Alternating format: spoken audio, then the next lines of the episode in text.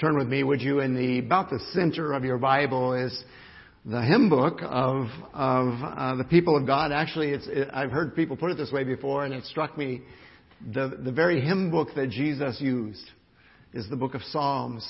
Next to that is is a book called Proverbs, which consisted of of a lot of the wisdom of of God through His people, and in the second chapter of Proverbs um, are some words that I think are powerful for us, uh, words that invite us to a deeper understanding of who God is. You can find them if you have a Pew Bible. You can find them um, on page 528 of that maroon Pew Bible. Proverbs chapter 2. Proverbs chapter 2. Hear the word of God, would you? My son, if you receive my words and treasure my commands within you, making your ear attentive to wisdom and inclining your heart to understanding. Yes, if you call aloud for insight and raise your voice for understanding. If you seek for it like silver and search for it as for hidden treasures, then you will understand the fear of the Lord and find the knowledge of God. For the Lord gives wisdom.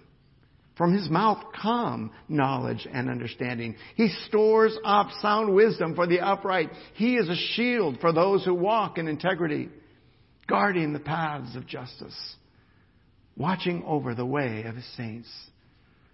Then you will understand righteousness and justice. You will understand equity and every good path, for wisdom will come into your heart and knowledge will be pleasant to your soul. The very Word of God. Oh yeah. Would you turn with me again to our very familiar now and and um, and possibly you've been memorizing it with us, the Great Commission in the Gospel of Matthew, chapter 28. You can find this on page 835 of the Maroon Pew Bibles. The Gospel of Matthew, chapter 28, and we're going to go right back to the end of it. Beginning in verse 16 is what we've been studying for the last five weeks together. Matthew 28, 16.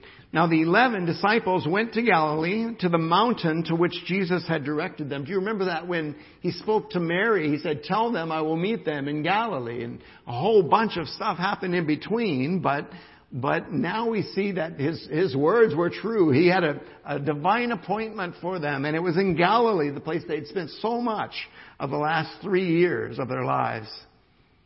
And when they saw him in verse 17, they worshiped him. Remember this? But some doubted. And Jesus came and said to them, All authority in heaven and on earth has been given to me. Join me, would you? Go therefore and make disciples of all nations, baptizing them in the name of the Father and of the Son and of the Holy Spirit, teaching them to observe all that I have commanded you. And behold, I am with you always to the end of the age. The Word of God. Mm. Let's try it again. The Word of God.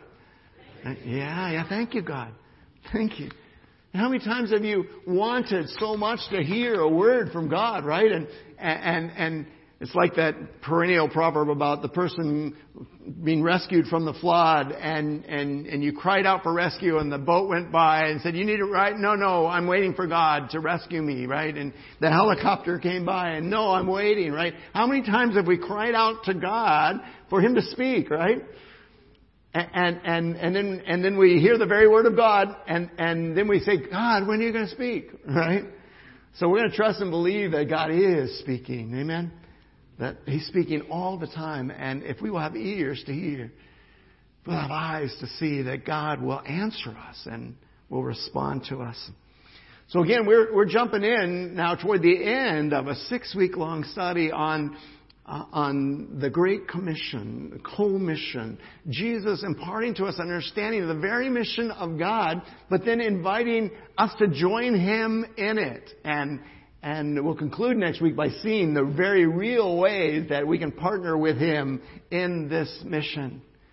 Well, we started this segment of it by, by saying, what does it look like? What does it mean to respond to Jesus? And we learned t- together that, that in a sense, he's saying, go make disciples who will make disciples, right? In a long process, we discovered that the way, the metric for knowing whether or not we're fulfilling the Great Commission is to see if the people we pour our lives into pour their lives into other people, right? To see if the disciples, the people that we disciple, disciple other people as well. And then as we began to go deeper in that, we discovered that, that, that there was one command, and it's honestly not even just make disciples. Excuse me. It's not even just make disciples. It's, it's one word. Disciple. It's a verb. There's no noun there. Disciple. In other words, so easy to say, well, I'm disciple of people who are teachable, right? Uh, no, he didn't say that. He just said disciple, right? And then we saw one command and three participles, three ways, three ing doing kind of words that help us understand how we are. And two weeks ago, we, we looked at that in everything you do, in everywhere you go, in every relationship that God grants you, make disciples who will make disciples, right? It's, it's this, this um, middle voice of, of the command that says, you don't have to go somewhere, you're already going places. And, and in those places, in your home and in your workplace and, and, and in your neighborhood, whatever you are already doing, leverage that for the kingdom of God. You're playing soccer with your kids in the afternoon, leverage that for the kingdom of God. If you're visiting a friend in the nursing home and there's someone listening to you across the hall, leverage that for the kingdom of God. In whatever you're doing, make disciples who will make disciples. Then last week, I don't know how you're feeling, if you're mad at me or where we are, but last week we kind of went I better not use that phrase. We got very serious about about how um, how do we do this, and we saw for some of you it a brand new thing that that Jesus is saying the way that you make disciples who make disciples is by immersing them in the in the character and community of God, right? In the immerse them in the nature and character of the living God. But then we saw also, and it was such a beautiful illustration with Sarah and Chris, to, as, as they represented the Trinity and that love relationship that was in the Trinity, and then how God opened that Trinity to us and invites us to immerse ourselves in the very community of the Father, Son, and Holy Spirit. We saw that in its imperfect reflection, that that's what the church is, this, this imperfect reflection of the very community of the Father, Son, and Holy Spirit. Are you laughing at me? You're laughing at me. I don't, I don't know what's the matter with my hands today, but they're moving, so.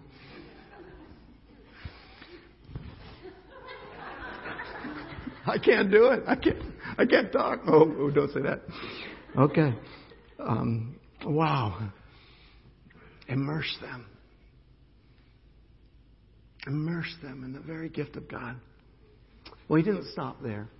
And, and the great danger for us today as we continue to say, what does this look like to make disciples who make disciples? Um, is that the danger is that the, the very familiar words that we're going to use, then you'll flip into your experiences of those words and and and and the dangers that you'll just tune out at that point. But I'm going to trust. I'm going to ask Holy Spirit to open our hearts to uh, His revelation of these very familiar words. Do it, would you, God? I pray that the words of my mouth and the meditations of all of our hearts would be acceptable in your sight, O Lord, our rock and our Redeemer. Amen. Amen. I understand that in the um, when Lincoln in, during the Civil War was was trying to um, find a way to overcome this uh, calamity. I hope we don't break into north and south here in the midst of the sanctuary. Um, he was faced with maybe the greatest challenge that our nation has ever had.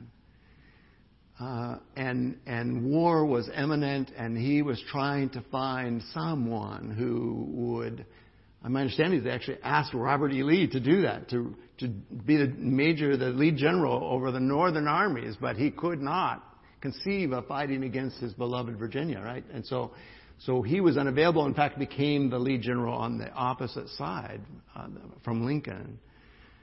And so, um, and so Lincoln thought long and hard about who it would be that would that would um, be entrusted with this task of leading the armies of, of the North, and and he chose an absolutely stellar candidate. Anybody know who it was?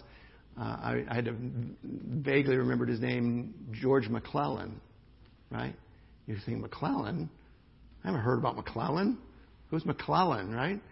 Um, he was the absolutely best candidate for the job.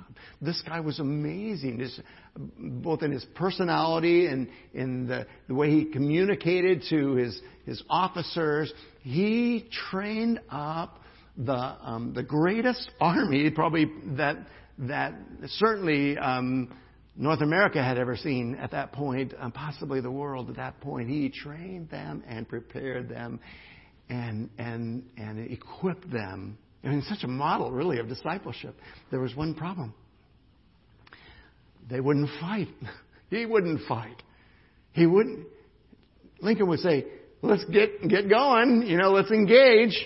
And, and, and McClellan said, not quite ready yet, you know, and, uh, um, and so time was going by and McClellan would never engage and, and never did engage in a significant way. And so and so Lincoln had to, had to replace him with a lesser general, someone you might have heard of, a guy named Grant. I think he became president after that, right? But he wasn't half the general that McClellan was. I say that, but a general who never leads his people, never does what a general is supposed to do, maybe isn't really a general at all. Um, you might be able to see where I'm going with this. Jesus has entrusted to us this amazing task, not of fighting.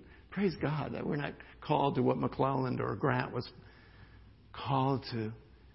But he, he's given us this amazing strategic global task of, of making disciples who will make disciples. And, and, the problem for us as the church is that we're like McClellan, that, that, that was not quite ready yet, right? Uh, I need a little more training. I, I, I, I want to make sure that we're fully equipped. My uniform is not quite right, you know?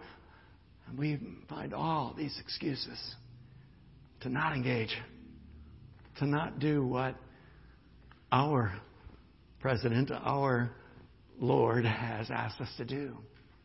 So, today for the third time we come back and say, how can we do this? How can we make disciples who make disciples? Yes, we know it's in everything we do. Yes, we understand that. Now we understand that we're to immerse them in the nature and character of God and the community of God. But then he says these very simple words that could have come out of an army manual on how to train troops. He says teaching them to obey everything I've commanded, right? That's pretty basic for um, a military unit, right? Do what the officer says, right? Do. And they train them. They actually break them down and rebuild them up, right? So that when the officer speaks, even if what the officer says doesn't make sense to them at the time, that, that the, the lesser um, soldiers will, will do what the officer says. Teaching them. Jesus says the word teaching conveys a couple of different ideas, but it, it means imparting ideas, right? Um, new concepts. This is how you should then live. This is what you should do. It, it conveys imparting ideas, but especially it conveys living those things, right? Putting those things into practice.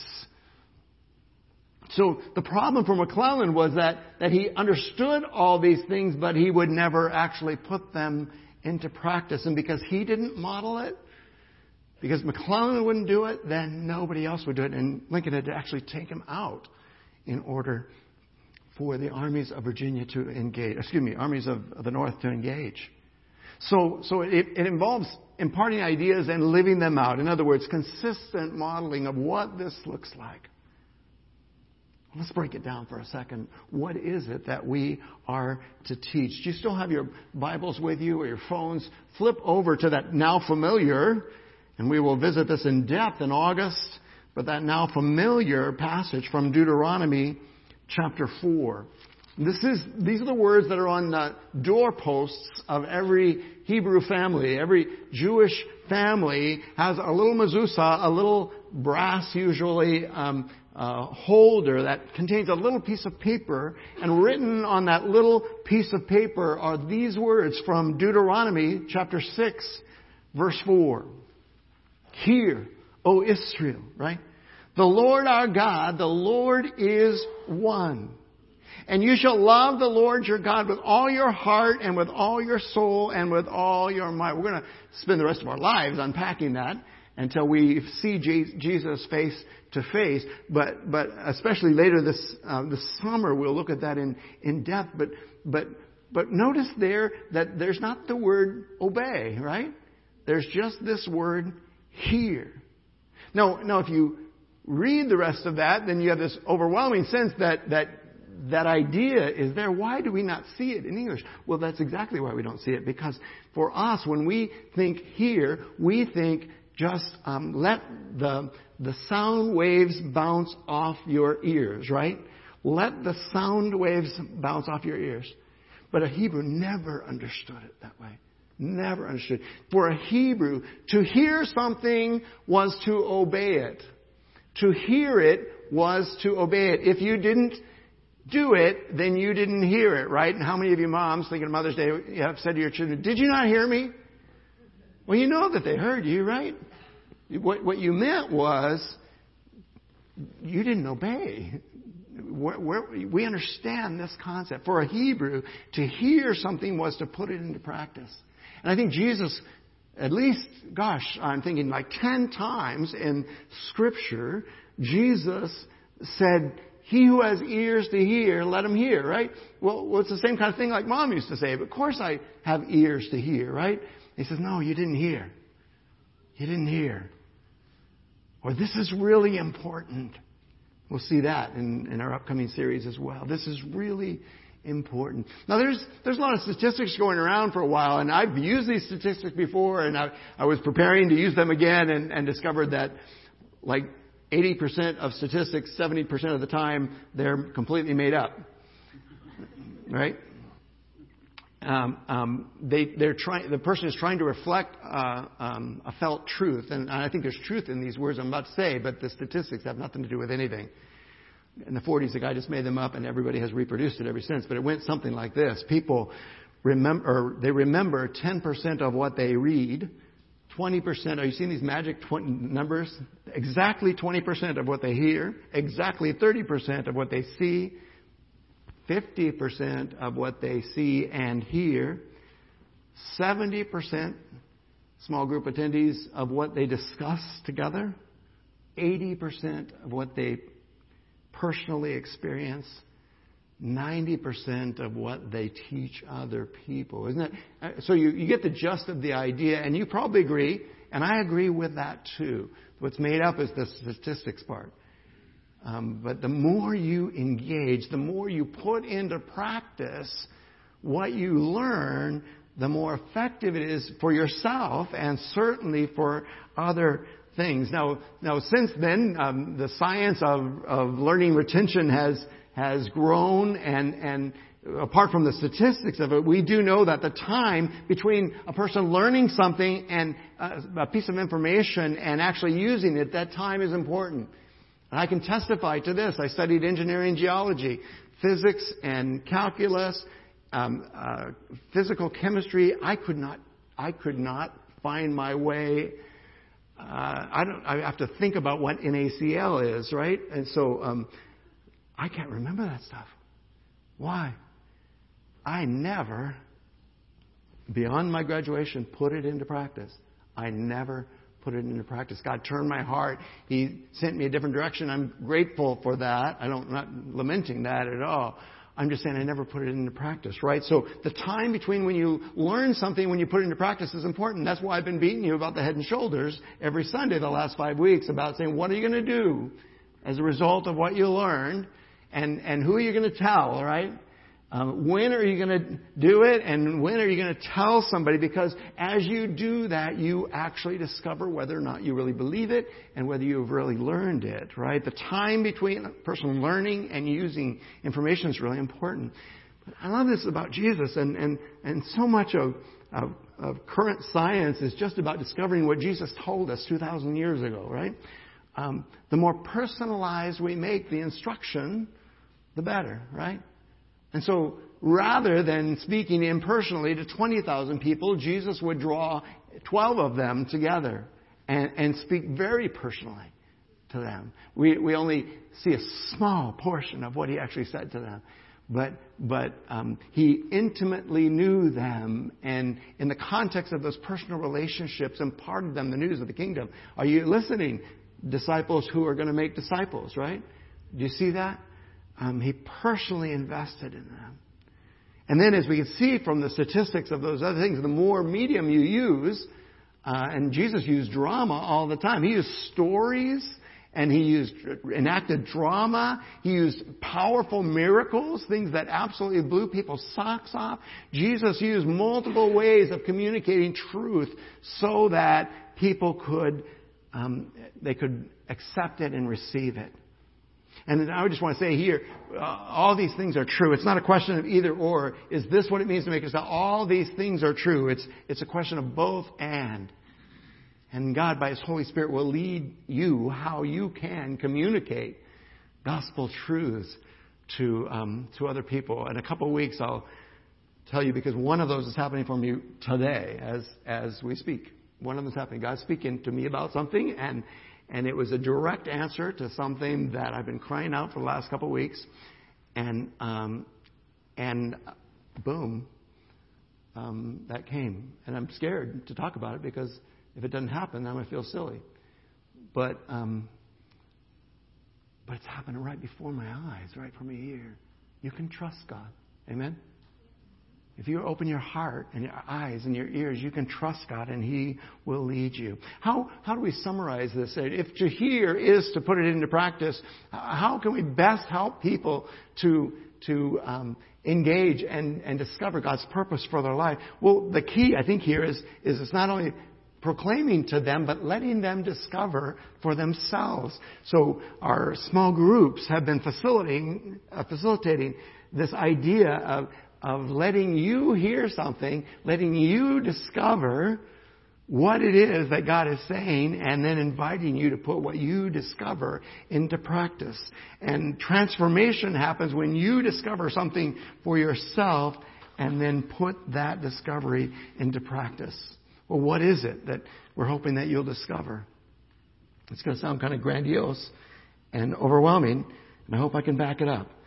But I'm going to suggest to you that what you can discover is the very wisdom of God. The very wisdom of God. So for my wife and I, as, as our hearts break when, when a plan, our plan doesn't get worked out the way that we wanted, right? That we can trust that God has a greater wisdom for us. And, and, and we can actually discover it not just that it's out there and one day we'll see Jesus face to face and we'll know what it was. No, no. He's saying, did you hear that in the Proverbs? He's saying you can discover that right now, right? You can have the very wisdom of God right now. What is the wisdom of God? How to live in such a way that both we and our neighbors flourish. So that we and all the people around us flourish. Now, this raises a problem, and, and uh, some of you addressed this this morning in Sunday school classes. This raises a problem, and, and, and, and it's going to make me walk out on that plank yet one more time and, and say, I'm going to suggest something to you that, that isn't found in the commentaries that you'll read um, on these passages. I'm going to suggest something to you that is intuitive to me, and, and I believe that God is revealing to me, but, but I can't find somebody else who's, who's agreeing with me. So just Know that. I'm hanging myself out on a limb here, okay? And here's the limb.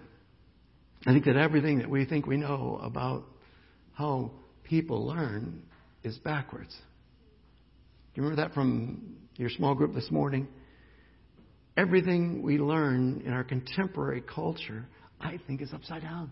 Well, or at least Jesus took that and turned it upside down. See, our whole learning educational system is based on this, that, that we'll get as many facts to you as possible, right? Remember all those dates that you had to memorize in those classes? Remember, we'll, we'll get facts, or what we think are facts to you. Discover later that most of them are not. Um, we, we will impart to you what we think are facts, and that if you, if you mull them over in your mind long enough, then you'll get understanding. And, and then, then as you apply that understanding to your life, you will become wise. You will become wise, right?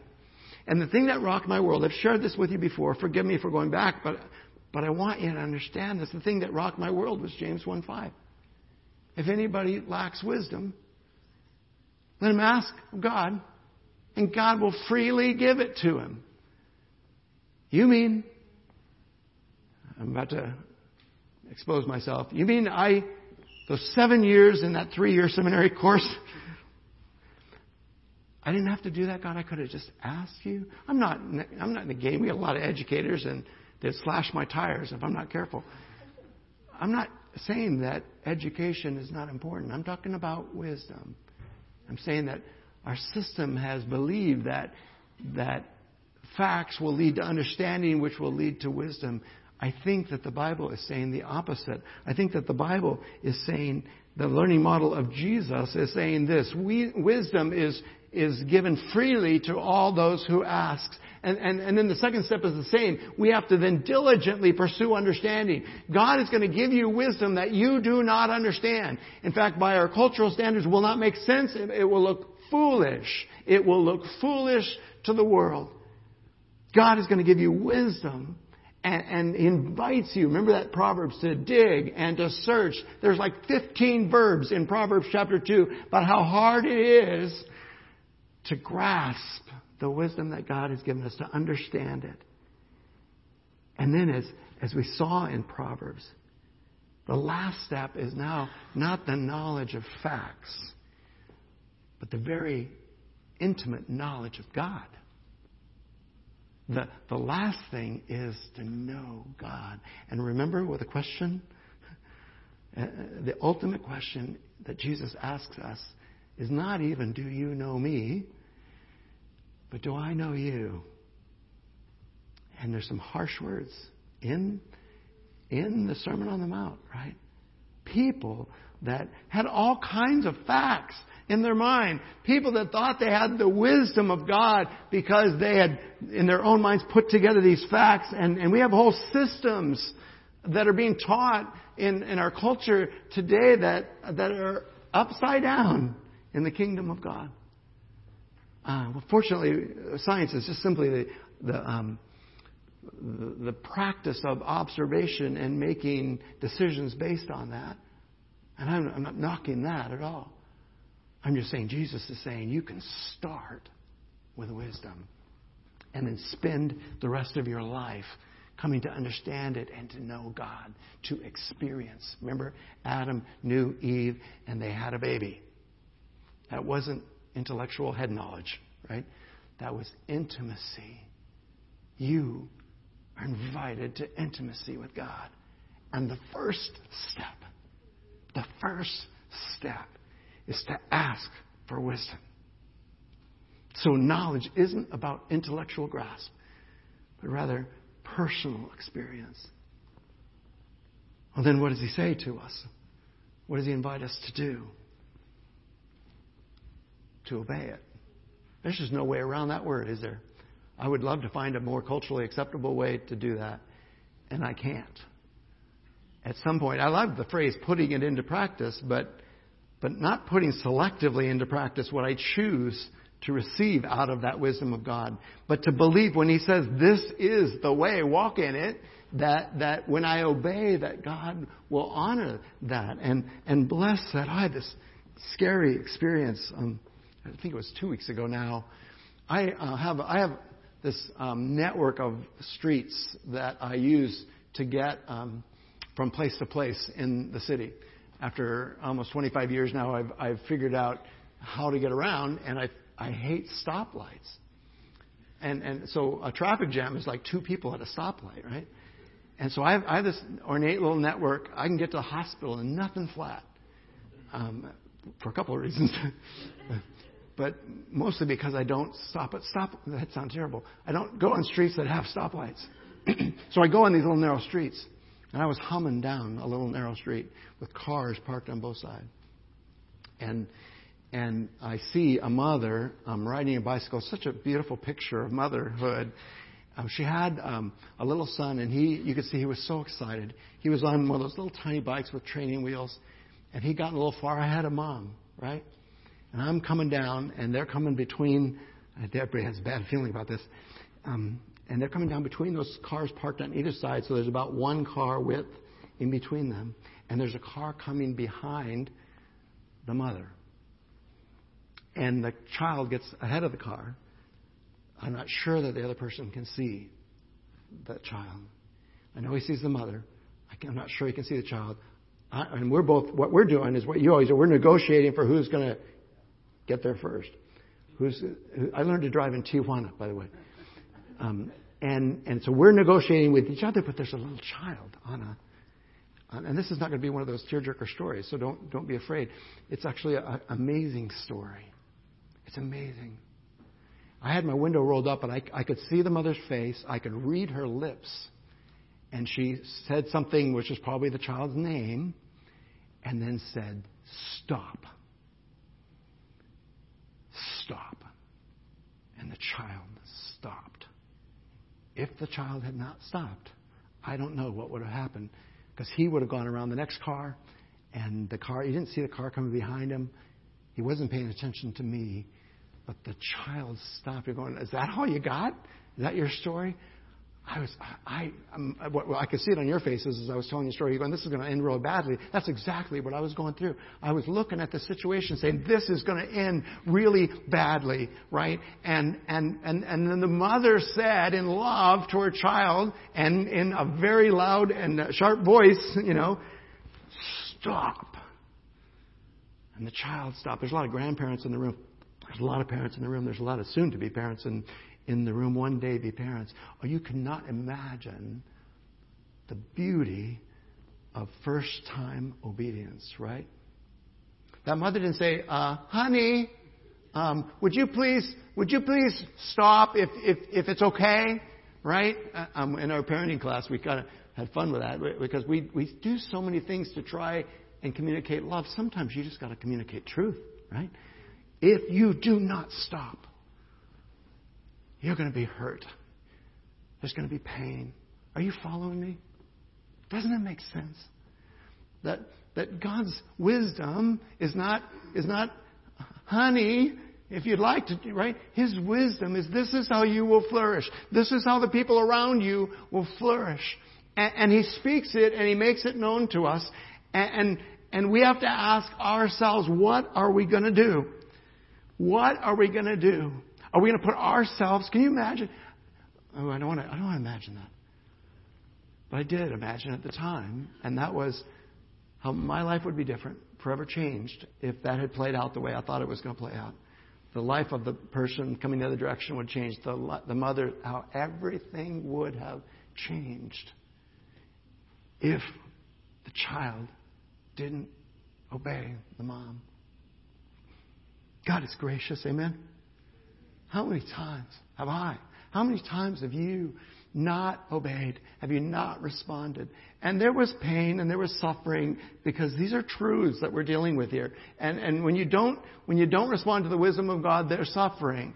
But, but so many times the grace of God extends out to us. And, and if you're in that place today where, where you have, you have disobeyed what you knew to be true from, from the Lord and, and, and others have been hurt or you have been hurt, um, uh, understand this clearly. God is a God of grace. He will not, He cannot, by His nature, remove all the consequences of the choices that we've made. Some of them we'll live with the rest of our lives. That doesn't mean that the relationships can't be restored. That doesn't mean that God doesn't love us. At any point, we can say, Today, God, I hear, not just ears, I hear your voice, and I will respond to you. I will respond to you. Um, I'll just allude to a story in Scripture. It's a not less familiar parable of two sons. One who the father asked to do something, in Matthew 21, and he said, I'm not going to do this. And then he did. And the other son who said, I will do what you say, Father, and then didn't. And Jesus asks the question in Matthew 21. He asks the question, which one of you really obeyed? Well, it was the one who said no, but did it. Ultimately, ultimately, the test of whether or not we love God is whether we do what He says. And Jesus said that explicitly. If you love me, you will obey me, even when you don't understand. Even when you can't see the car behind you or the car in front of you. Even when you can't see the footsteps of God uh, carrying you at the time, the footprints of God. Even when you can't see those things, you have to trust. And as the, as the songwriter says, and obey. And obey. So, what is it that we are called to obey? All. All, Jesus says, that I commanded you.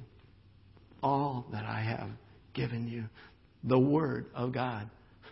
Do you understand that right here you have the wisdom of God? You have the, the collected wisdom of God. You don't have to say, What should I do, God, right? What should I do? Um, because God has already given you that wisdom here. All that He commanded includes the Word of God that is before you. But it includes the will of God too, because in this Word is God's will for you. And you know how you're reading sometimes and, and a passage just does not make sense and, and, and you have to decide, what am I going to, you know, it might be that it's not supposed to make sense for you yet.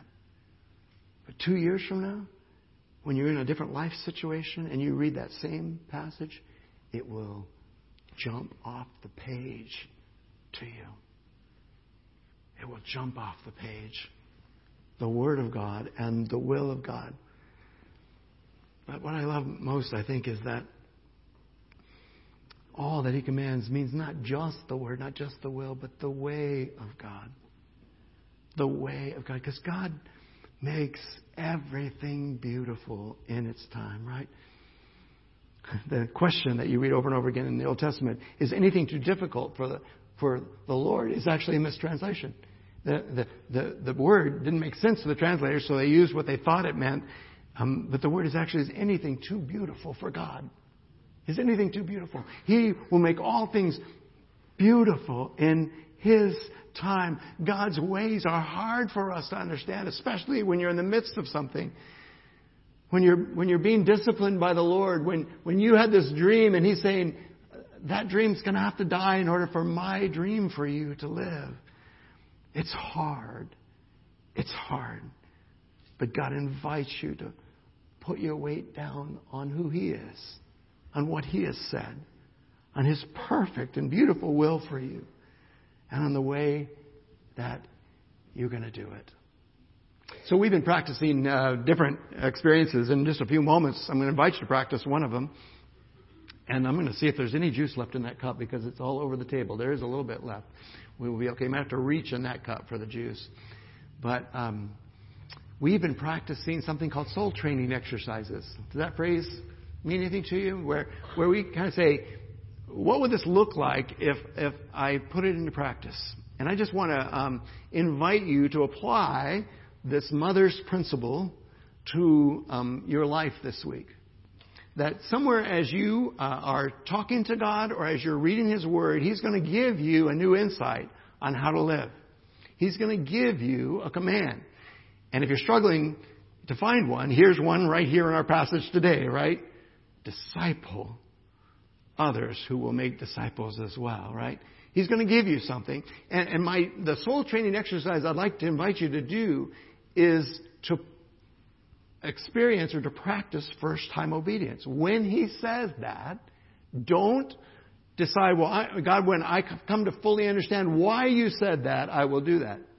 I'm going to ask you, like that precious child on the little bicycle, to trust him and to obey and seek understanding after obedience.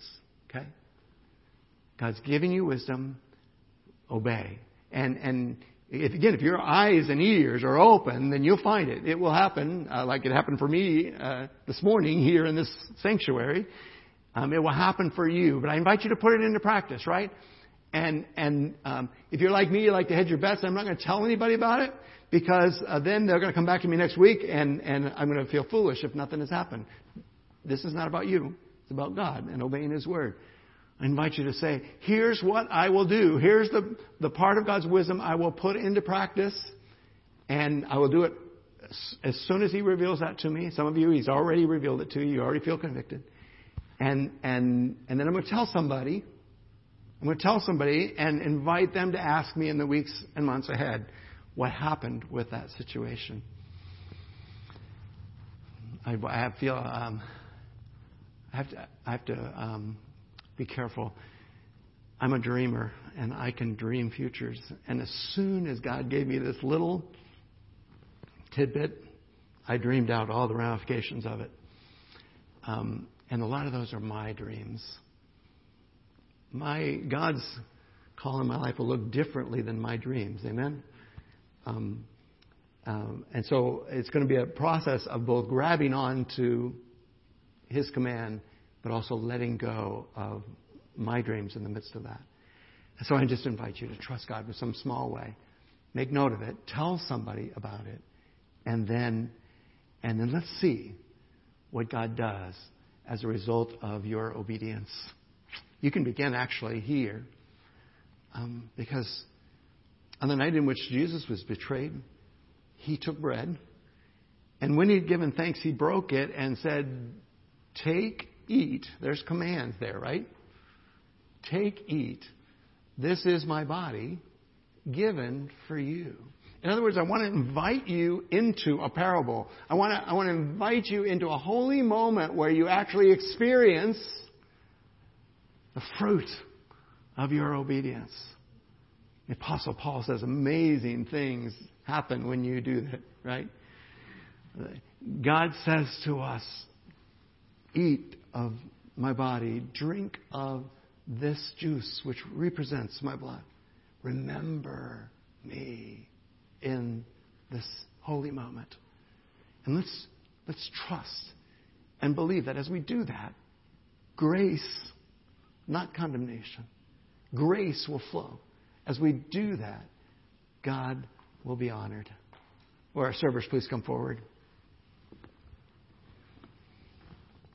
Oh, Jesus, thank you for this bread.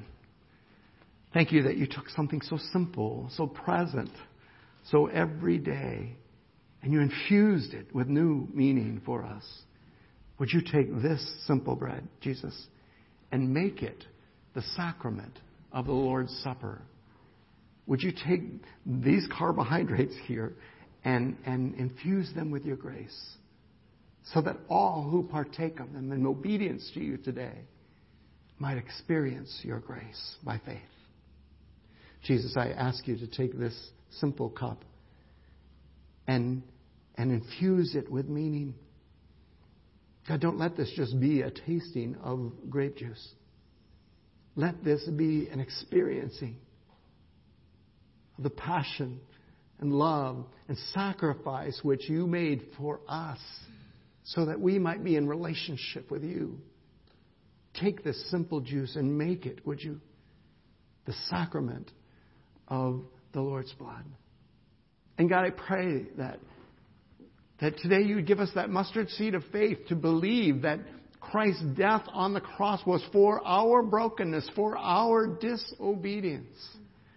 And that, as your word said, that, that, that God, today we can stop our disobedience and embrace your love and thereby become a vessel of grace to all those that we encounter. Oh God, may it be true. We ask in Christ's name. Amen.